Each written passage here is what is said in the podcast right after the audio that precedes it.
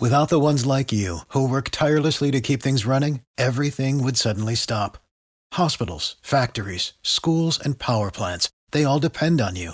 No matter the weather, emergency, or time of day, you're the ones who get it done. At Grainger, we're here for you with professional grade industrial supplies. Count on real time product availability and fast delivery. Call clickgrainger.com or just stop by. Grainger for the ones who get it done.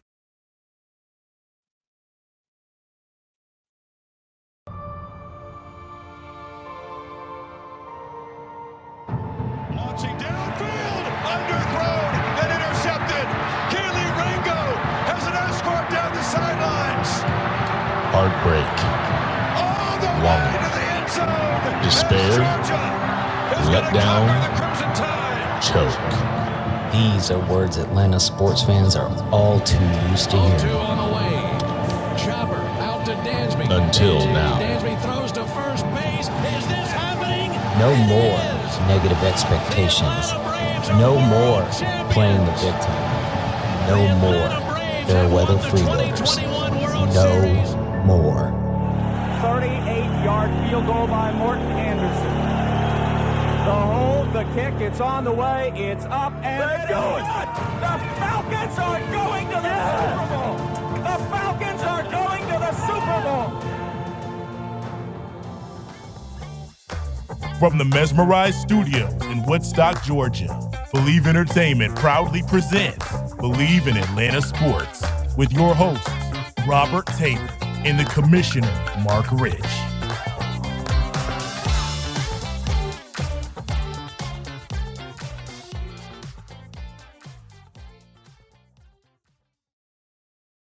Well, hello, Atlanta sports fans. I jumped the gun there a little bit because guess what? We're back on the airwaves and not just the radio airwaves. We're on we're on TV, YouTube. I don't know what do you what do you call it these days? We're not on TV, but we're on YouTube, uh, social media. What do you call it? I don't know. We just out there. We're just out there, uh, but it's exciting because we have uh, we talked about it for months last year, and we said we're going to have another camera and some great production and restream, and and we did, and we played with it, and you know, adulting happens, and uh, the fine folks at Mesmerize Media, which you see at the bottom of your screen right now, if you're watching, uh, man, they they had you know they're moving into a bigger studio and and business was rolling it's still rolling i believe and our, and our friend jared adams is over here in the corner today because we have a command center in here now. It's an entire corner with uh, a camera and and he can switch the angles and we've got our roadcaster over there. We got it all. Now we're just kind of still in the lab figuring out what we're going to do as far as graphics are concerned and uh, you know we got to get we broke down some of the stuff and took it home uh, over the break because we weren't sure, you know, what we were going to do, but we're going to get things back going. And we got studio lights, bright lights, big city, and it's good to be back. It feels good to uh, finally get things going. Uh, uh, I never lost faith, but uh, I was just wondering, you know, when when we're going to be able to get everything fired back up. And lo and behold, we finally lit a fire under our asses, and and here we are, Here Back- we are. back in action. And uh, 11, that's the number for this show. 11 days until we report to spring training. I say we like I'm going, but I'm not. I, I said I was. We we had grand visions of of taking the Believe Atlanta sports uh, train down to spring training, but as if you listen to the last episode, I started a new job and I have zero time to request off. Uh, I, I I could do some unpaid leave. Maybe I'll look into it, but more importantly, Braves are gearing up for another championship run. But I and I have an important message right now for everyone watching. I'm going to look right here. I have an important message for all of you in Braves country. Maybe not all of you, but the ones you know, you know who you are. This message is for you. Patience. Everybody's got their panties in a bunch about the shortstop position in Vaughn Grissom. Listen, Ron Washington, who, hey man, what's the guy's been in uh, baseball since the world was flat probably 50 years or more. The guy's been in baseball. He lumped Vaughn Grissom in with some pretty impressive shortstop names recently. He was on Twitter, I think, with uh, some of the 92 9 guys. I, I don't remember, but I watched or listened to the whole thing. And he says, We're going to be okay. And Vaughn Grissom has all the tools and the talent and the makings of a major league shortstop, and not just any major league shortstop, a very good one. But the word he said was patience. You got to be patient. This kid is what, 20? He can't even have a beer yet legally. Patience. Let him develop.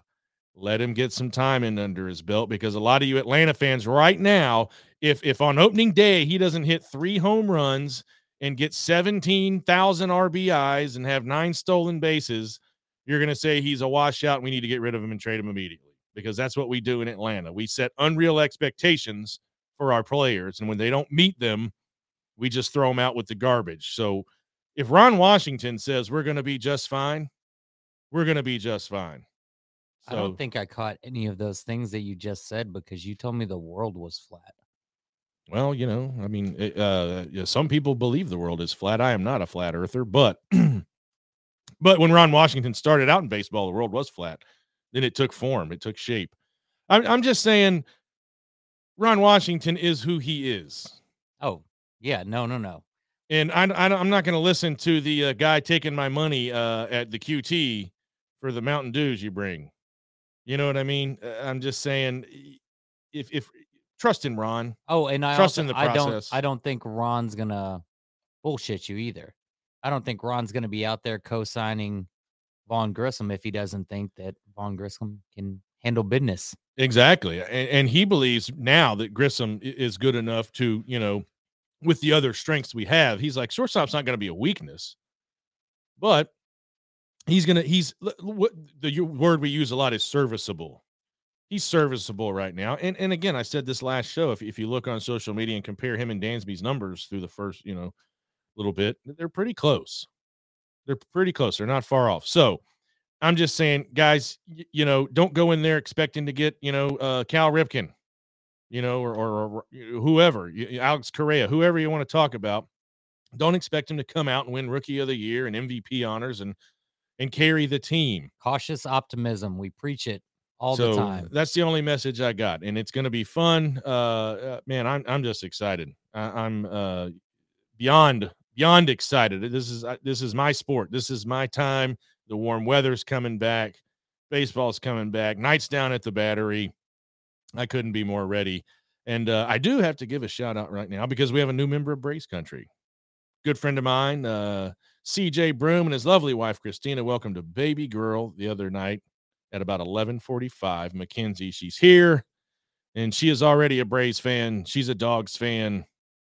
I don't think I don't think they're Falcons folks around the around the Broom household, but I could be wrong. Long story short, we have a we have a new member of the fan base, and we're going to raise her up right to not be uh you know the queen of the hot takes or uh, any anything else. No. But uh you know i guess real quick we could talk about question marks for the braves uh not a lot really. They bolstered their bullpen up pretty good. I would say maybe left field and dh is is really you know you could talk about mike soroka what's he gonna do is he gonna that is he gonna be that same dominant guy but as far as everything we know he's he's healthy He's coming into spring training, full head of steam, no limitations. He's ready to go. Uh, the other one is Ian Anderson. You know, he was he was nothing short of spectacular on the World Series run. He gets sent down last year. We've talked about it till we're blue in the face. The third pitch he needs to develop, but he's got the stuff. You know, is he going to bounce back? And and if those two guys bounce back, then we're going to have a question of what do we do with all these arms? Do we make some trades or or or what? in left field, we got Ozuna, Rosario, a couple other knockaround guys. A Jordan Luplow who's got a rocket for an arm and he blows up left handed pitching. So that's good. But you look around the diamond and you don't see a lot of holes. Nope. You got Albies, you got Olson, you got Austin Riley, you got Sean Murphy, who is you know one of the best catchers, and and he's inked up. You got Acuna, which now everyone is projecting after the the Venezuelan league that he he's same as Soroka. He's he's healthy. He's back, and they're predicting him to have a monster year. They're that saying would, he's going to come back and go on a tear. Michael Harris, maybe a little question, not his defense. You know, the plate, you know, pitchers are gonna they've got tape on him now. They got film. There's a, there's enough uh, you know, uh, uh um data there to kind of start making some adjustments to, to how they uh, approach him at the plate. Will he make those adjustments? I think he does. and you know, uh, outside of that, man, it's just to be fun to see what shakes out. You know, there's moves could be made during spring training. Guys are to get cut.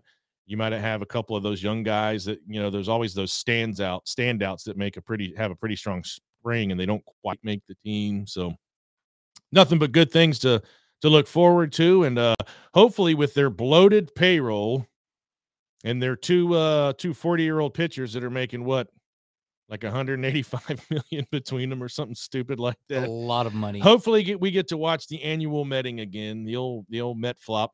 That'll be fun to watch. Uh, I don't even want to watch them flop. I just don't want it to be a thing. I just want it to stop being a thing. I mean, I, the Mets are going to be there. They, they definitely are, or maybe they won't. You know, baseball's a funny sport. They got a whole lot of money, but they got a whole lot of personality under that roof too. You know, when you when you get a lot of high price talent, under one roof. It's about chemistry. Everybody, I don't know why the Mets did this. You think they would learn from the past, or at least from their neighbors across town, the Yankees. You can't just throw money at a problem in baseball. You can throw money at it, but how how often does it really work for you? Very rarely. Yeah, in basketball, you can buy yourself a championship. Would you agree? If you want one, you can buy one. In basketball, yeah. I mean, you can sign if you got some money and and and you know trade capital, you can make the moves, or you get one superstar and he calls all his friends and says, "Hey, come play for Team X." You can you can assemble some dream teams if you want. Sure, uh, but I don't think you can buy a title in baseball. I just one could argue the Marlins did it back in '97, and then they had that fire sale. But I just think these days, I don't think it's possible because uh, everybody with their with their own egos and and whatnot. You know, if you got a two, you can have a three hundred million dollar payroll with all the stars uh, uh, in the world. But if they don't mesh well as a team, if they don't have that chemistry, if they don't gel, you're not going anywhere. You're just going to have a bunch of guys driving Bentleys around and and losing.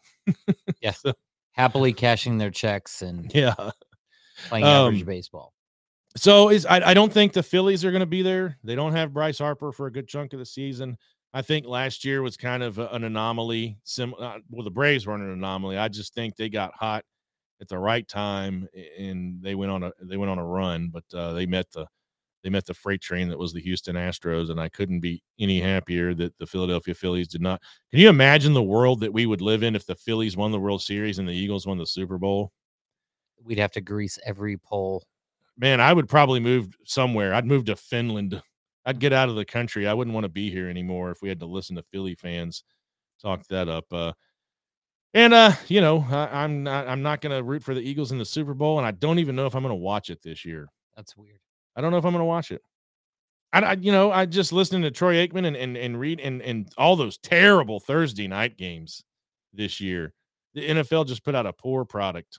It was bad it was not the best version of the NFL. And I, I texted you the other night about they should get practice back in the next CBA. Well, you don't. I mean, it it was tough the Thursday night games, especially, but the Super Bowl is setting up to be pretty special, especially if they get Donna Kelce to do the coin toss. Oh, I'm sure they will. Hey, you know that's got to be great. She can't lose. She she can't lose. Eagles or, or Chiefs doesn't matter. Her sons are on each team. Um, I don't know. I'm, I'm, sure I probably will end up watching it. I guess I somebody I know will have a Super Bowl party, or I'll come up to Gustin's over there in like Acworth. It, unless you're unless you're working, like what else do you do on Super Bowl Sunday? Are there there are people that just do other things, and I just don't. I mean, I got a brand understand. new smoker that I've uh, I've cooked one brisket on it, so I could fire up my smoker on a Sunday and throw throw some logs in the fire pit and go to town. I'm just saying, but would you just stand out with your smoker all day while the game was just evaporating behind you? Probably. Maybe I'll go to the park and fly a kite. Maybe I'll learn how to crochet. I don't know. I'll do something strange. strange no, I'm sure. When when is right I don't even see. I don't even know when it is. When is the Super Bowl? February 9th? 12th. Hey, I was close. I was in the wheelhouse. Yeah, I don't know. Uh, something will probably come up last minute, and I'll go watch it. But I, I did not see a lot of outside of the Falcons. I didn't watch a lot of other games. I just, I would turn them on, and I would just be like, boring. Click, turned it off. I don't know. I don't know what it was. I just was not impressed with the NFL this year. But speaking of the NFL, we got to talk a little Falcons because last time our, our last our, our comeback episode, whatever you want to call it, we got we got back in the saddle. Uh, I feel like looking back at it, I didn't let you talk at all. I feel like I just screamed at the microphone for an hour. You cussed a lot. I did. Boy, I was fired up though, man. I was tired of all these morons trying to uh, cheapen our back-to-back national titles and still trying to sully the first one. It's okay. I was just so happy to be back. Dogging on Stetson Bennett, you know, like uh, just just these things that like other people get into. yeah, I'm, it's because they. We, I mean, we talked about it. They have nothing yeah, else got nothing say, else, so it's fine. But, but I had a lot of pent up aggression too. You know, I didn't have my outlet. I didn't have my microphone, and you know how I like to bitch about Atlanta fans, and I like to bitch at them. Yeah, no, that's yeah. so one of the one of the building blocks of this uh this podcast. Yeah, but you know, I don't want to say they're stupid because you can't fix stupid. But I, I just I just want to take them to let's start a fan university, a fan school or something. I don't know. Uh, just to teach them to be better fans and, and not say ridiculous things. They just, uh, you know, Atlanta fans have verbal diarrhea a lot of times, and something comes out of one of their mouths, and you're like, "Well, I can't believe you just said that." Well, do you even watch? Do you do you even fan, bro? You know, it'd be amazing to get somebody to pay actual money to get us to change who they are.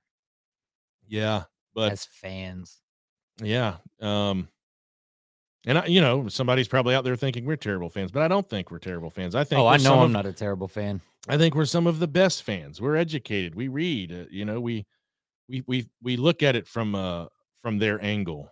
You know. I mean, uh, I I th- I think what it boils down to is you can't you just and as much as you love it, you just have to have an, an open mind. Just like with almost everything, you just can't. You there's not one right answer, especially with sports, and you you have to let things unfold. Like there's yes, always always choosing the nuclear option is just it's the way people go right now. And if if you don't agree with somebody's opinion, then you know you you're dumb. So I'm that's just that's where we are in sports, and and we keep coming back to that because I think that's that's the problem. It's it's like a and now the the Falcons fan base is it feels like it's split down the middle with the people that want to you know play you know prepare and move continue the rebuild and and build for the future so we have a solid foundation and then you got the other half who think the only way the Falcons are going to succeed is if we trade for Lamar Jackson. Yeah, I would I would rather take our time and maybe win a couple of titles Look at Georgia. You know, everybody wanted Kirby Smart to come in and immediately win. But what did it take him? Six seasons? Man. But it's so sweet. Took him a few years. It's so sweet because now now every year following you uh, and we all we I seem to keep coming back to this one, but it's that Alabama feel where every year you're like, "Oh yeah, we we're going to be in the mix." Yeah, no doubt, no doubt. Georgia's going to be there for a long time, a long time. The the the table is set. And uh, we talked about that last last episode. We talk about a lot. The table is set for Georgia to be a dynasty for a long time. But let's let's get into the Falcons. I know you got I got a lot of stuff. I know the draft is coming up in April. I'm going to ask you who you want.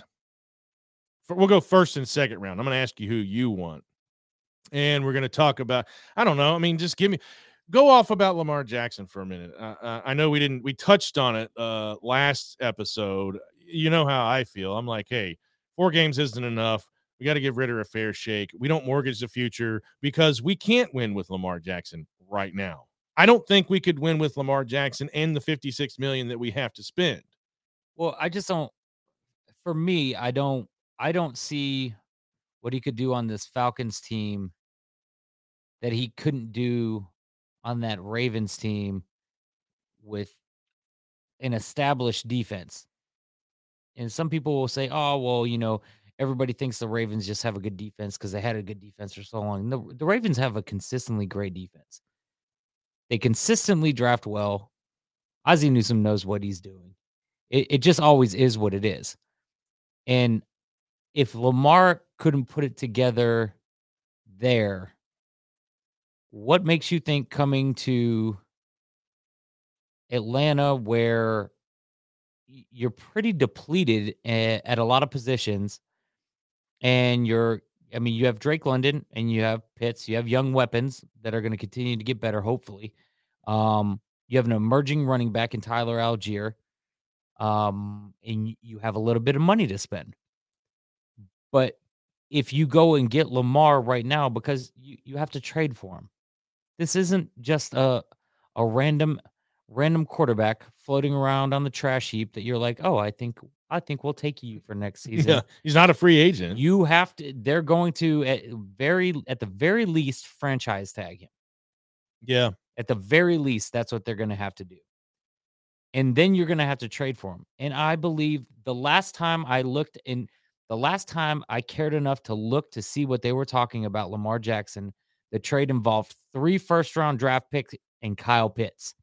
That and you, was, and, and you know I what stopped. that does? And you know what would that would do? Mortgages your future. Yes. And we watch the Ravens win a Super Bowl and we have Lamar Jackson who and we have nothing. Sure. That's what would happen. If the, you gave the Baltimore Ravens three first round picks and Kyle Pitts. Yeah. Imagine I imagine then whoever gets to be a quarterback, now you just now you have Mark Andrews and Kyle Pitts out there. Yeah. It, see, but it's just do I hate the idea of Lamar Jackson being on the Falcons? No. It's a common misconception because I don't want to mortgage our future for him that I don't think he's a good player. Not at all. I think Lamar Jackson's awesome. In a perfect world, I'd love for him to be our quarterback. It's not a perfect world. We are still, we just are peeking our heads up out of this rebuild. The rebuild toilet. Right. Like literally. we we are we are the turtle head poking back out. Yeah. It is it but so it's so crazy to me just to listen to all these people. Like so many people that just think this is the only way. I one guy literally just kept talking about, well, if we get Lamar, then all these all these veterans players will come for a discount, veteran minimum discount for us just to play with Lamar so they can win. He ain't that good. But I'm like, okay, like it maybe a few people signed in Baltimore, but but that's also like a traditionally good defense. So you got defensive players that would love to go play defense for the Ravens. They would love to do that. And then you got some offensive players that sure, if Lamar Jackson's a great guy, but he's not like a he's not a chuck the ball all over the field kind of guy. Yeah. That's not what it is. Well, it would be different too if the Falcons were this prepackaged uh, item on the shelf and, and we had the O line and the defense and we had all the pieces in place. And it was like, you know, hey, Atlanta Falcons, Super Bowl champions, just add Lamar Jackson. Right. But we're not there. No. There's so many other holes we need well in, to fill. We can go all the way back to the beginning of last season. I am on record saying that uh, I really hope that we start Ridder game one and find out what we have in him. And you know what? If we find out we don't have anything and lose all those games, great. We'll be in a good position to pick his replacement. Now, we do have to say some things that could happen. It was mentioned, it's been mentioned before. It was mentioned last season, and, and it could happen. I'm not saying it will, but Aaron Rodgers to the Falcons. It's Hell been, it, no. I'm just saying it's been whispered. No. I don't want him here, but it's been whispered. No, I, I Derek mean, Carr to the Falcons. I don't want him here, but it's been whispered. Do, do I think the Falcons and Arthur Blank and and Terry and Arthur would would welcome Aaron Rodgers? No, I don't think so. But stranger things have happened. I think of all those hypotheticals that are being thrown around right now, the only one that makes very minimum sense to me is Ryan Tannehill because of the the obvious knowledge of Arthur Smith's playbook and how to run his offense. But whoever you bring in, you have to, you can't spend a lot of money on them and they have to come in as a backup just in case something goes wrong with Ridder. And I mean epically bad because you need to give this kid some real time to find out what you have in him. You need to make sure that 100% healthy Kyle Pitts is out there. You need to let whatever we do this offseason, which by the way, I am super excited about having a little bit of money to spend and and some people who have been just like very, very good at finding some pieces with very little. Um, I, I can't wait to see what they use the money for. Um, also the the draft. You asked me first and second round of the draft. Second round, I don't know. It's it's essentially predicated on who falls in the first, right? So if they're going to go by best player available, which I I sincerely hope that they're still doing, Um, you have to imagine if you stay put at the eighth pick, um, three the three quarterbacks, Levis, Bryce Young, and CJ Stroud are all going to be gone. Probably would you say top top at least top 20 picks? They'll all be gone by the 20th pick of the first round. The three Maybe of them will be gone by the eighth pick. Okay, you think they're all three going to go in the top 10? They, uh, I don't, I don't know. I, I sincerely believe that they okay. will, and whether that means people trade or move up or something like that, I think I don't even think it. I, uh, I honestly hope, I hope so much that they're all gone by the eighth pick because I don't want to draft another quarterback because I there's so much more we need. Um, but you you got to imagine Carter and Anderson are going to be gone, and then you have four or five different players. Uh, you got the Penn State um, offensive tackle Skoronski, I believe his name is. Um, I'm also super huge on Paris Johnson, tackle from Ohio State. Um, uh, Tyree Wilson and Myles Murphy. Those are the two that the Falcons should probably be paying the most attention to because those are your probably your two best edge rushers in the draft and in all I, I when I first heard Myles Murphy's name, I had to go back and watch a little bit on him because I didn't watch any Clemson football. But all that popped in my head was, oh, cool, Vic Beasley. Yeah, we hadn't had a lot of luck with Clemson defensive well, players. Well, we have in Grady, but yeah, like, but we've had AJ a- Terrell, but we have not. What we well, the problem is we went and took the guy that Grady Jarrett made look better. So I mean, you look at the same thing right now. Bryan Bresee, defensive tackle for Clemson, is projected to go top 10. And then you also have Myles Murphy. All inclinations say that Myles Murphy is the real deal, though. It's not just, uh, he's not going to just come in and show out at the combine and everybody's going to drool over it. Like he's already projected to be who he is ahead of all this. So ideally, I'd like one of those two guys. I also really like Joey Porter Jr., cornerback. Um, so we all, we all know about his old man. oh yeah, yeah, solid as they come. Yeah. Um, excuse me. I really, really, really would love to see us try to prioritize edge rush. I I want that more than anything. I want we we have not it, it and I would even go as far as to say it's not even about what you want. No, no, no. But we I mean, need it. But I'm so saying so bad. So if those two guys somehow, if if you if if Wilson's gone, if uh Murphy goes and and Anderson's gone prior to your pick, then you have some thinking to do. And I think maybe you don't feel like you feel like Joey Porter Jr. is going to be the guy. You want to get the best corner in the draft, uh, and then sw- swing back around and grab your edge rusher in the second round or something. I, I know that's what they're prioritizing. I'm saying I'd love to nail it in the first round.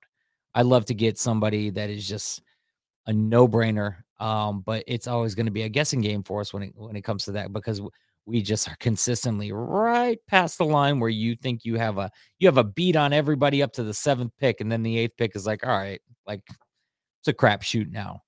and, mm. and it literally leaves you. I mean, you could go offensive line and be warranted. You could go edge rush, you could be warranted. You'd go cornerback, but if they're truly they're truly going best player available, I think they have to say that they're going best player available minus the quarterback position. I think that should be what they're doing.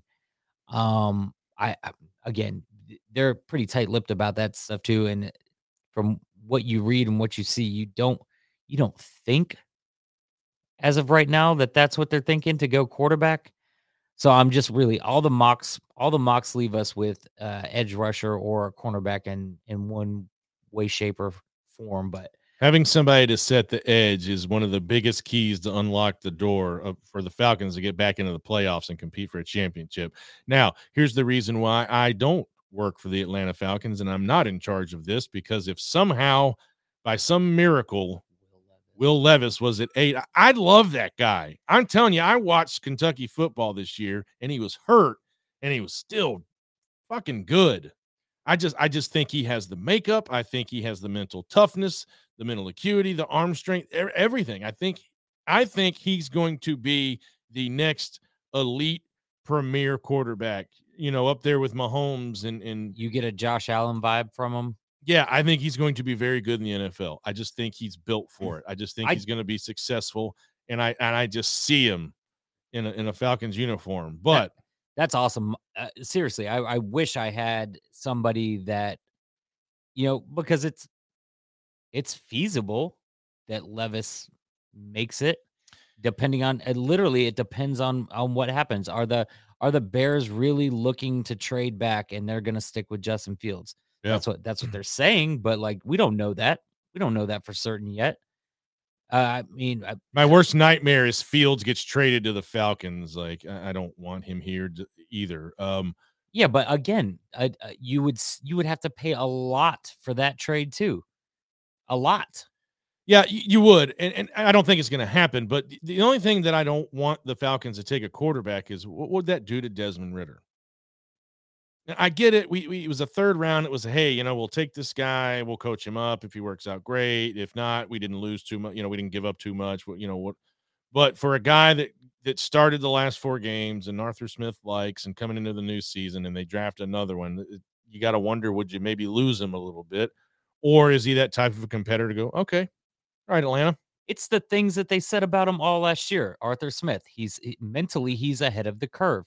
Mentally, he's picking up things way faster than I'm accustomed to a young man doing. Like he, yeah. the the things that he was saying, he didn't say, uh, "I can't wait to get him out there." He's got he's got this.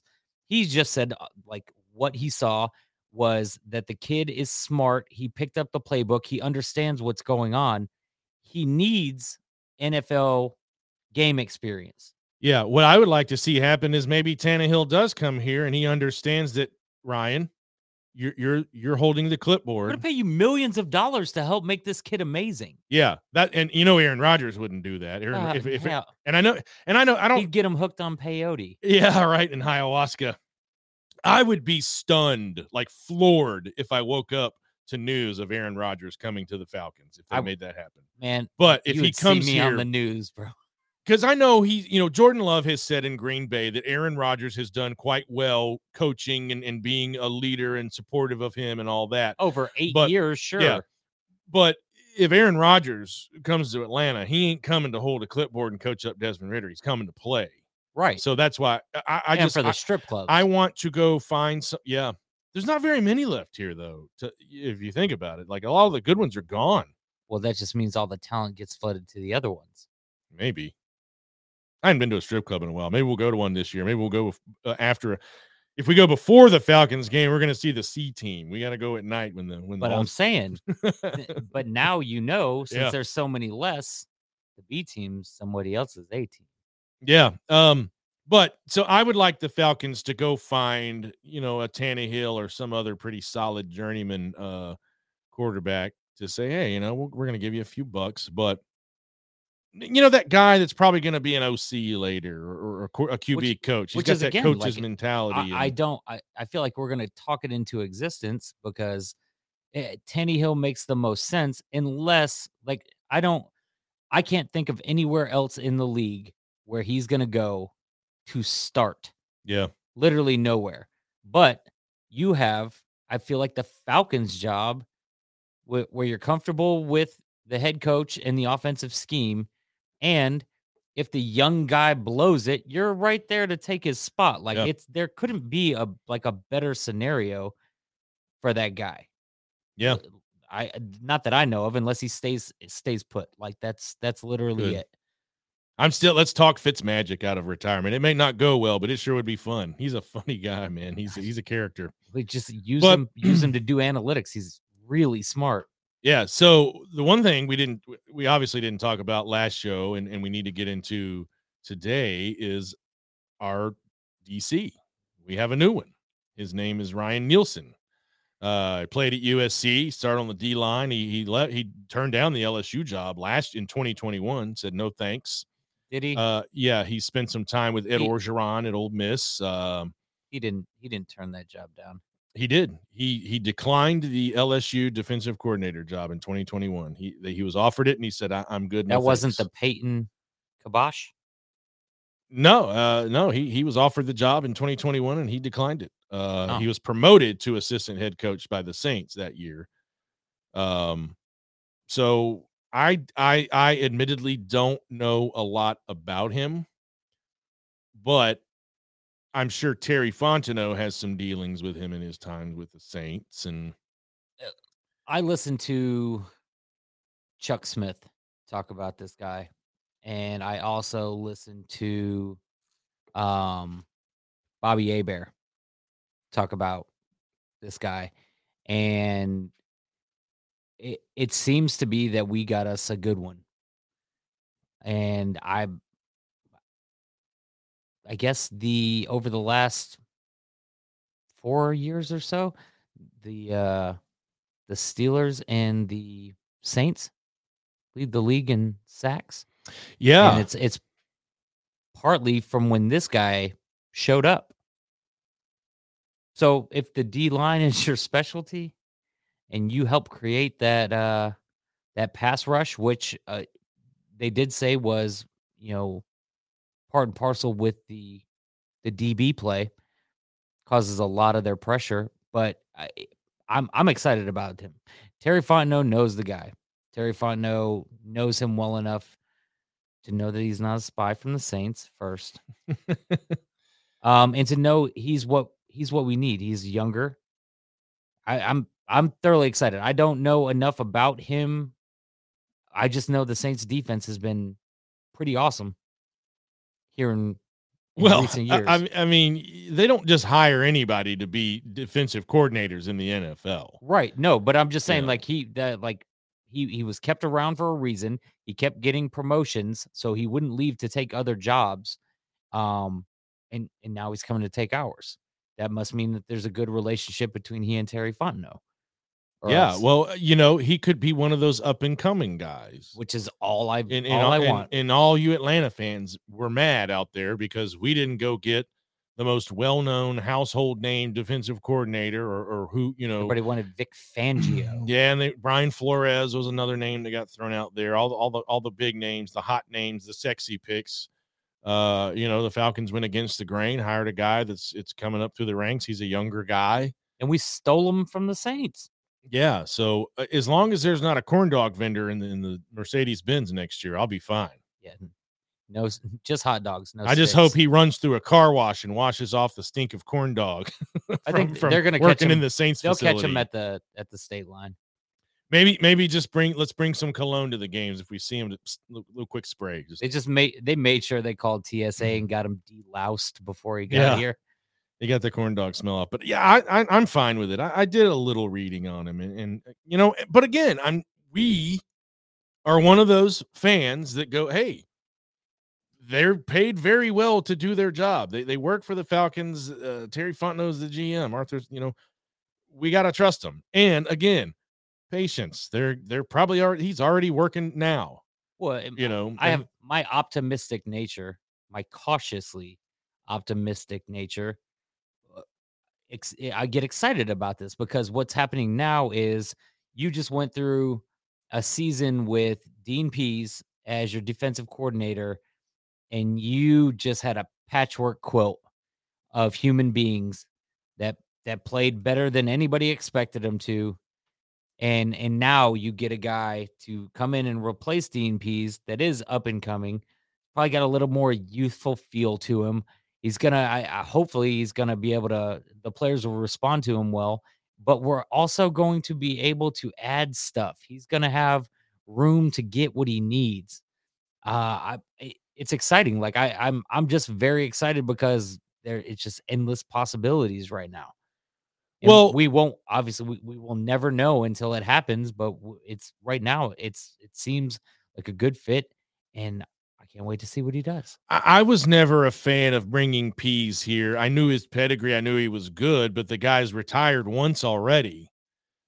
I just was wondering, you know, how how much competitive fire and want does a 70 something year old man who's already retired once? It's a favor. Dean, Yeah. Dean Pees comes in to give you some name recognition, and he does it as a stopgap. He is your defensive coordinator until you get your money back.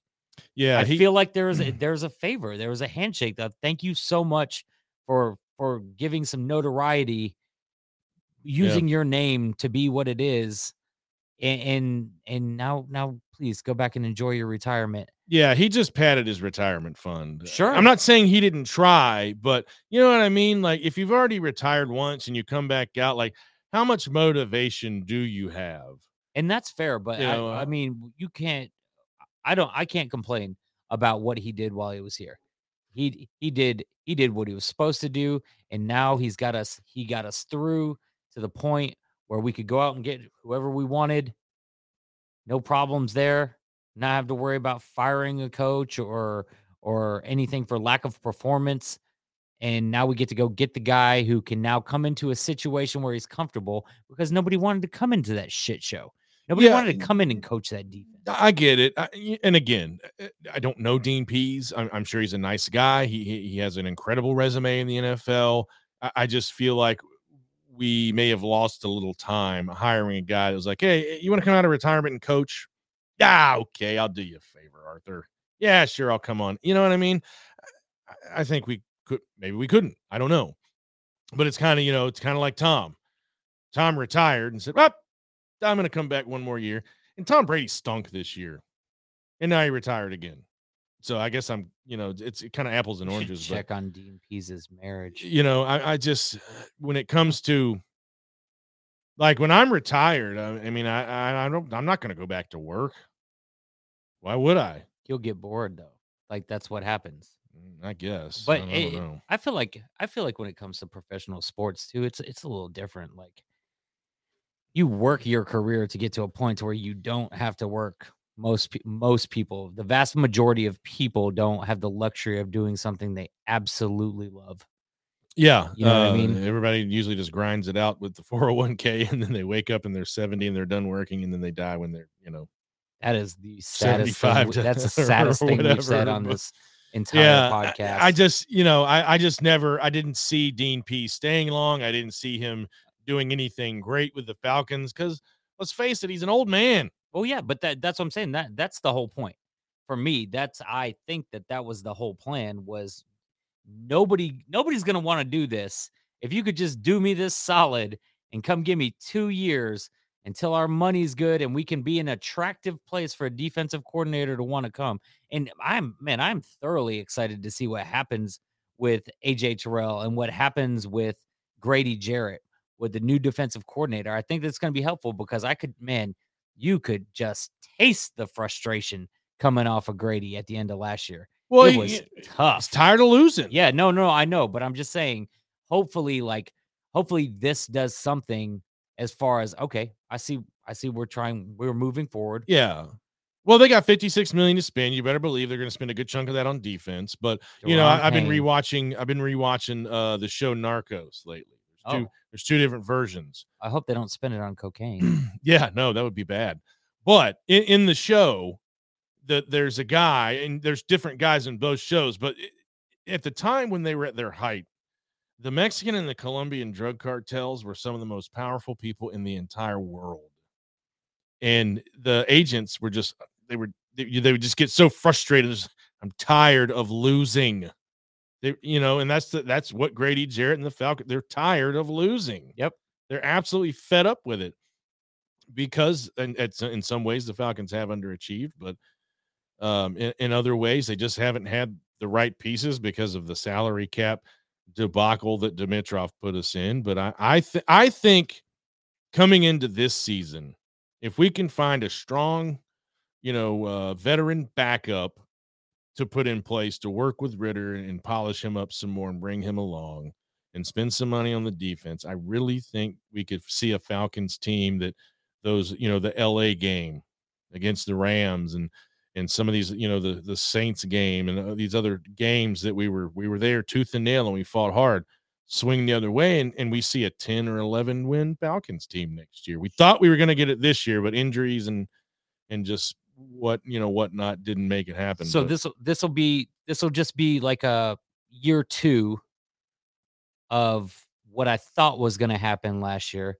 But now you now you know, barring any crazy misguided attempts to find a starting quarterback, you know you have Desmond Ridder starting at quarterback this year. So yeah. what you do in the offseason is to improve the overall team, right? You're assuming you're going to do something on the offensive line, whether it's through the draft or free agency. You're going to do something on the defensive line, whether it's draft or free agency. And then you're going to plug holes and bring in veteran leadership on this pretty young team. Yeah. And and like we said before, those those seven games that you lost by, you know, a score or less, 10 points or less, like if you flip half of those, you could easily win the NFC South. Dude, I'm going to go ahead and say it now. I, I think with with the Panthers and their struggles and the Saints and Tampa Bay with their struggles, and I think Tampa Bay is going to be even worse next year.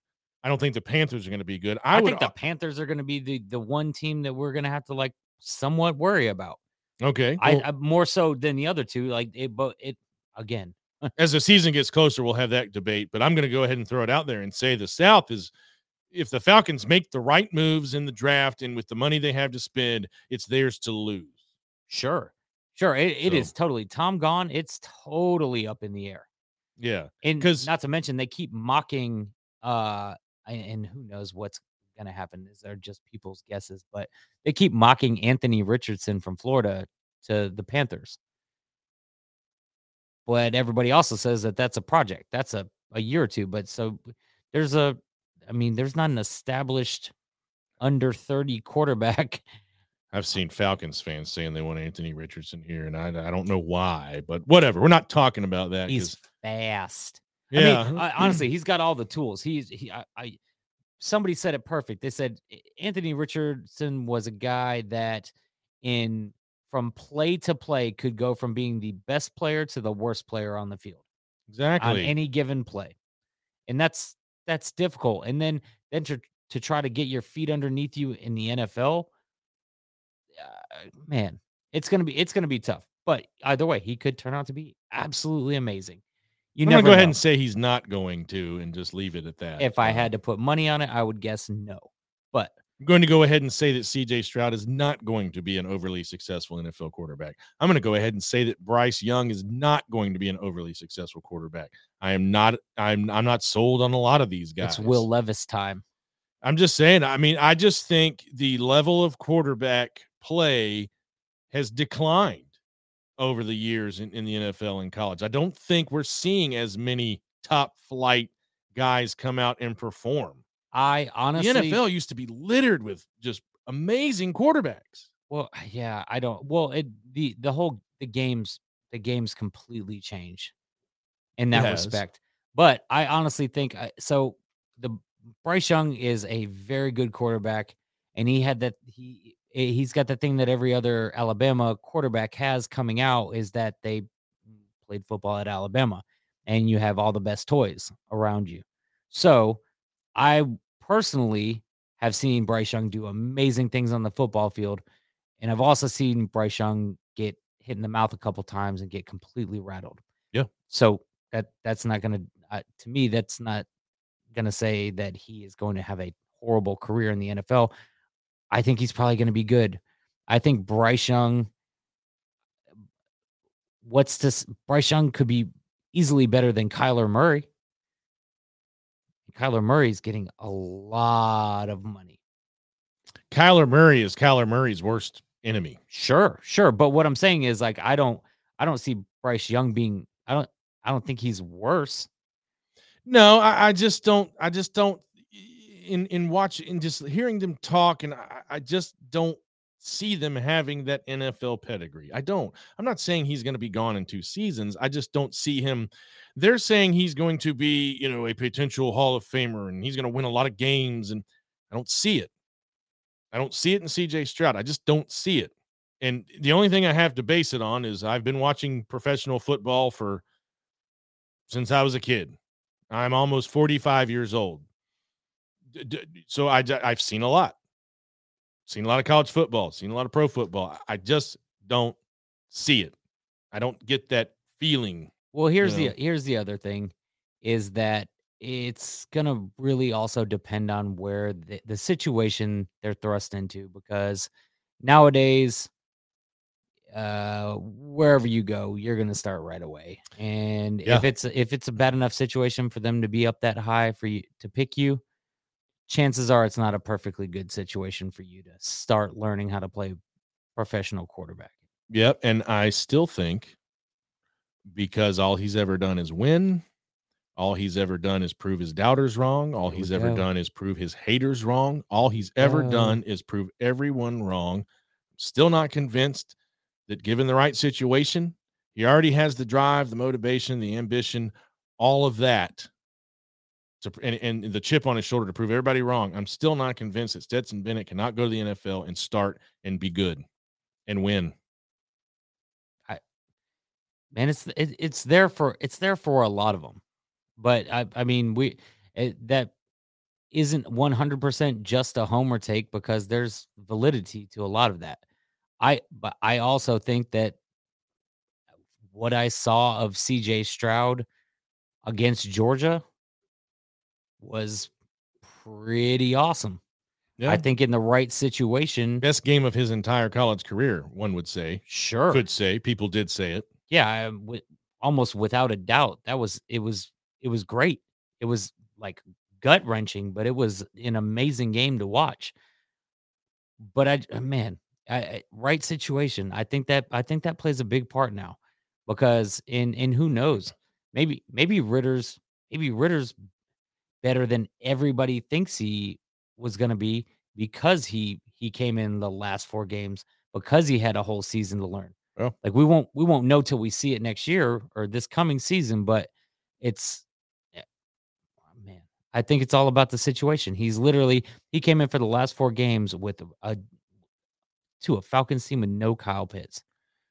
Yeah, eh, but I think it's always been that way in the NFL because we've said if Tom Brady doesn't go to the Patriots, he's probably not Tom Brady. 100%.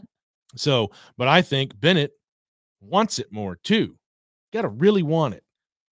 And and and I'm not who knows.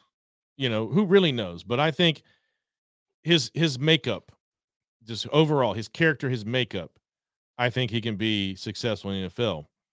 And there's a lot of distractions when you get to that level. How do you handle the distractions? How do you handle the money? How do you handle the fame? How do you handle all of that? I'm not convinced some of those guys are equipped to handle it very well.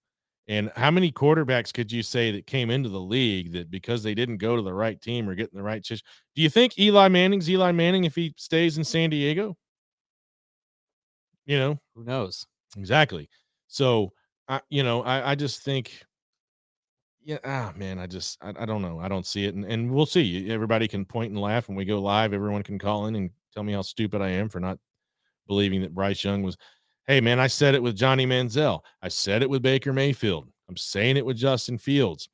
I've said it over the years with some, several other quarterbacks. I was like, I don't think they're going to be that great. And I've been right more than I've been wrong. I'm not I'm not a quarterback guru. I'm you know any of that. I'm just saying I, I watch, I pay attention, I read.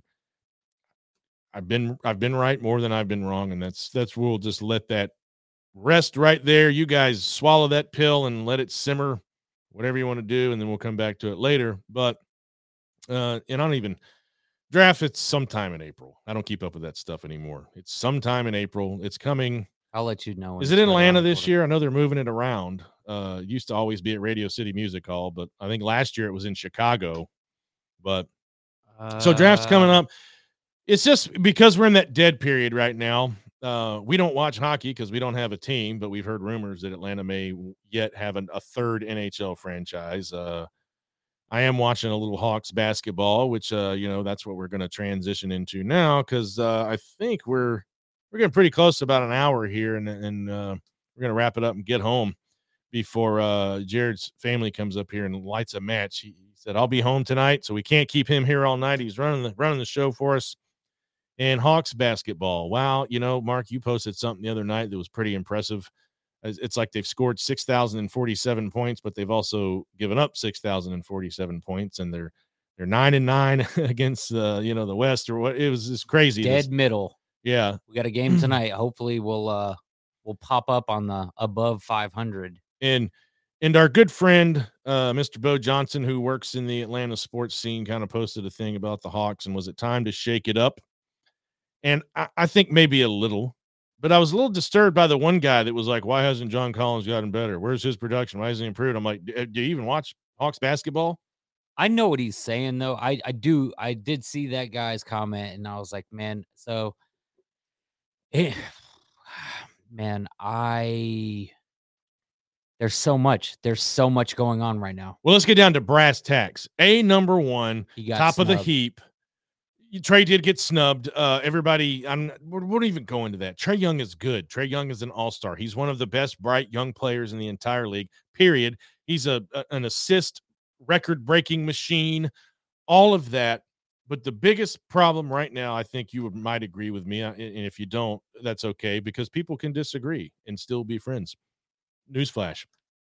But I think the most glaring problem, and this is, you know, watching Brian Windhorst on ESPN and all the other hoops guys, is that Tony Ressler right now is giving his 27 year old son this shiny toy and allowing him to play NBA manager. And everyone around the world has said this kid is so grossly underqualified to be doing what he's doing.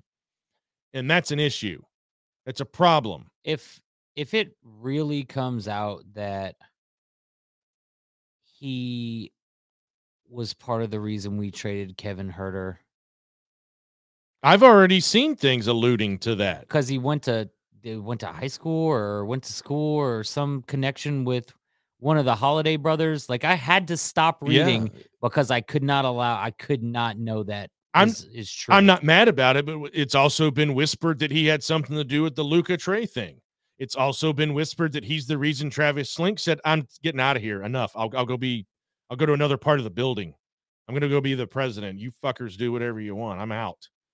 Yeah, it, it has been well documented that Tony Ressler is allowing his son to make decisions within this organization that at 27 years old he is clearly unqualified to make, and his influence in and around that organization is is oh he's he, they, they're stepping over a line and they're pissing some people off within the organization. That's the you know the the but he's definitely the cool dad. Yeah, you know that's what I've heard, and it's I've read several articles about it. Like that's what's and it's kind of like uh, officially unofficial that that's what happened. It's what's happening. You know, it's it's it's being rumored, it's being whispered, but there's there's tons of media out there. Well, no, and I've and I've heard I've heard all about that, and that like oh, man, like the other thing I think too, uh, um, and n- nothing against Coach Nate, but I, am not. I got plenty against him. Well, I, I, think he's older and set in his ways. I, I think we need a younger uh, uh, coach who thinks outside the box. We were up by 41 points in the fourth quarter. Tell me why AJ Griffin and uh, Jalen Johnson didn't get more more minutes. Yeah, because there is no good reason. There's no good reason. You got starters out there. You got 41 points. yeah. Are you yeah something yeah. wrong with you? There's something something absolutely wrong. Like um, it goes against like common sense and logic a lot of the stuff that he does. Like it like painfully so. And to watch him standing on the sidelines with his arm arms crossed and slouched and just not saying anything. Kind of like Mark Richt at the end of his Georgia tenure. Oh, God. Well, that's the thing. I was never on board with him getting hired in the first place because he very much said he was unsure or didn't know if he wanted the job. Like if I'm sitting here interviewing you and you're like, I, I mean, I could work for you, Robert. I mean, yeah, I, I will if I have. I mean, if you really want me for the if you job. don't have anybody else, if there's no, if you know, if I'm your guy, I mean, okay, well, I mean, yeah, yeah, no, I'm... it he never he never was like, yeah, absolutely, been waiting for it. Would love to get my hands around this program and and build them into a winning. Ch-. No, he didn't say any of that. Somebody, somebody out there, find out what Kenny Atkinson's favorite candy is, so I can send him that every day until he comes back to Atlanta. Yeah, I just uh, I don't, and again I don't again because I, am not a huge fan of what the NBA has become any longer. I, I'll watch the Hawks because I've always watched the Hawks from the time I was a little kid. Uh, man, my good friend, uh, his dad, always had the Hawks on. Man, always. You go to his house during basketball season, and it was Hawks time. So I've watched a lot of Hawks basketball. I love them.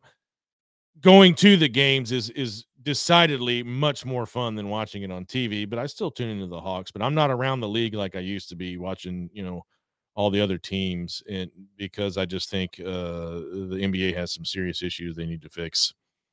I think their athletes are lazy. I think they're entitled.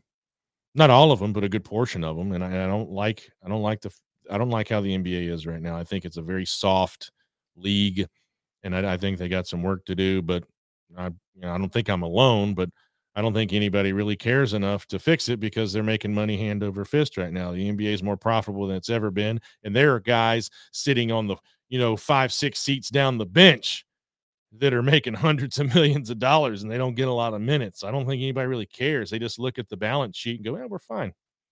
Money's rolling in. We're good. We don't need to, you know."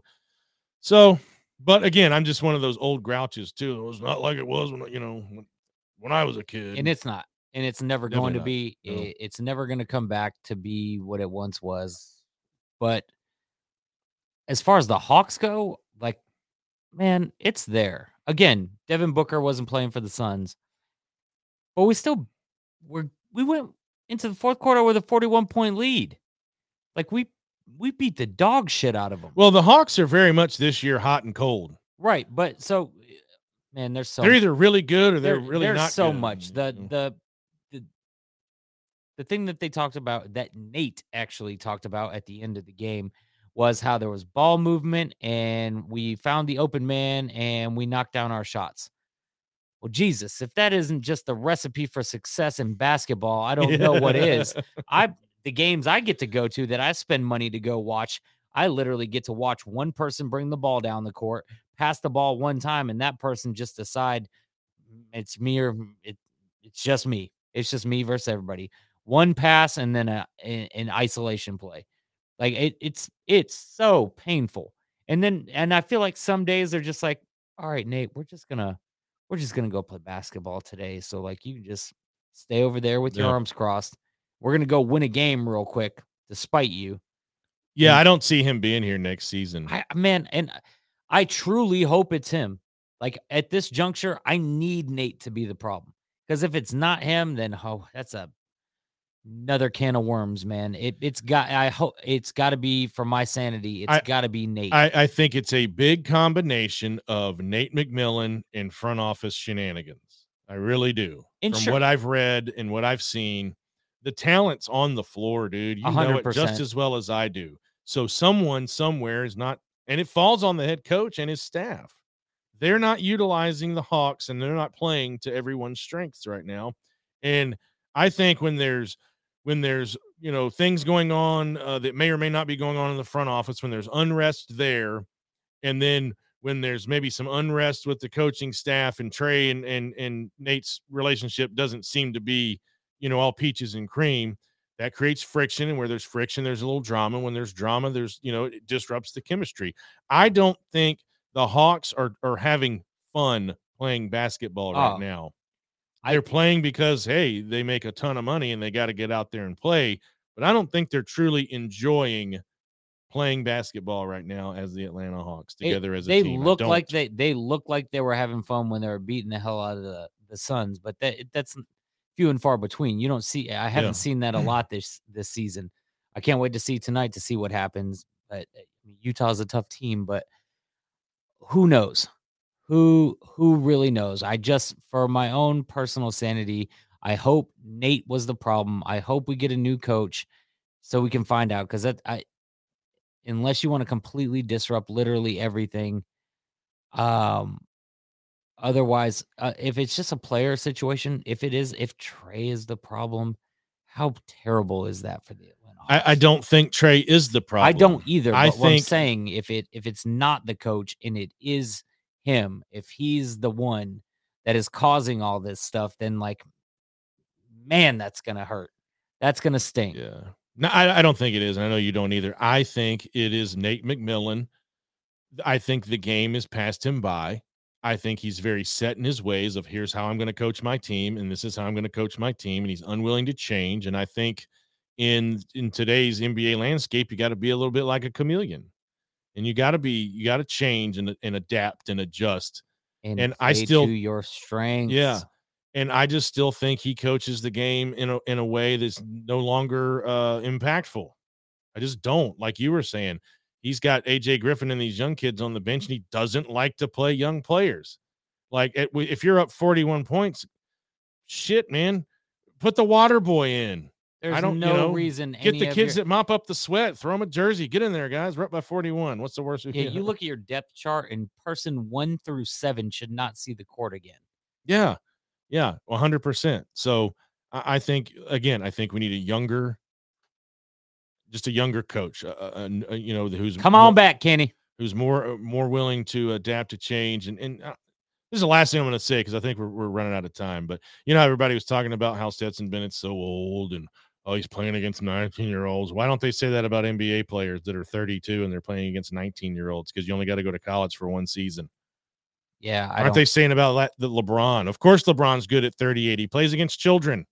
It's like it's like me going to this, you know, the playground at the middle school and dunking on everybody. Is that allowed? Why don't we hear all that? Why don't we hear that? Because it's true. If if age is really a factor, then all these guys that are in their late 20s and early 30s in the NBA that are dominating, it's because they're playing children. What's the average age of an NBA player these days? About 22 years old, I think.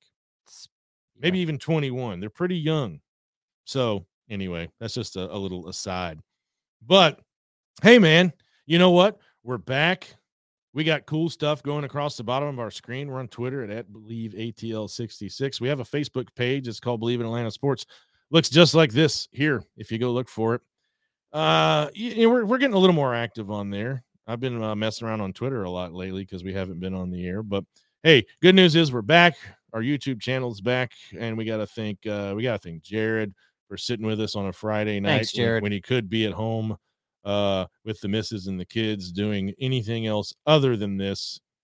He'd probably just be hanging out with Tim, giving him a hard time. Uh, I actually I think Jared, Tim is doing karaoke tonight in, in Woodstock. I think Tim uh Tim has a, a, I guess, an entertainment business, or I guess it's all under one umbrella now. But Tim, you know, he has trivia and, and this thing called DJ or no uh, DJ Bingo and and karaoke and all that fun stuff. And uh, but we really are appreciative of them. Jared took time out of his day to set up the third camera that we bought to make this thing even better. And uh, if he can just teach me how not to stare at myself in HD, I'd really appreciate it because it is good looking guy over there. But I just want to remind everybody right here. See it? You see it right here. We are back to back national champions for all of you watching. If you're, uh, you know, if in case you haven't noticed, but you know, given all the all the hoopla going on, us Georgia fans have not shut up, and you're not going to shut us up until it's zero, over. Zero years since our last national championship we're not going to shut up until uh, we see that uh, that that final four team playoff bracket come out, and if we're not in it, or if we go to Houston and we don't win it, then we'll be quiet. But until then, we have uh, 40 years plus years of uh, built up frustration to get out and and man, you guys see all you other fans out there, you fucked up when you talked all that trash to us for all those decades of of saying we weren't good enough. You know, we just kept nodding our heads and going, well, We'll get there soon enough. It's a good 30 years you, for you. Those you 30 kept pouring it on and you kept pouring it on and you kept holding us down. And and now, man, it's uh man, we are we are we are allowed and out, as they say. Uh, but man, we are glad to be back, and we hope you're still hanging out. We hope you're still watching. We hope you're still following along because uh, you know, things don't always happen like you want, but uh, we're back in the saddle and we're going to be coming at you pretty soon with some live stuff going live. We got to figure out how you can call in and all that fun stuff. But until then, we will see you very, very soon. Have a great weekend, Atlanta. We love you. Come back and see us again. Do you believe?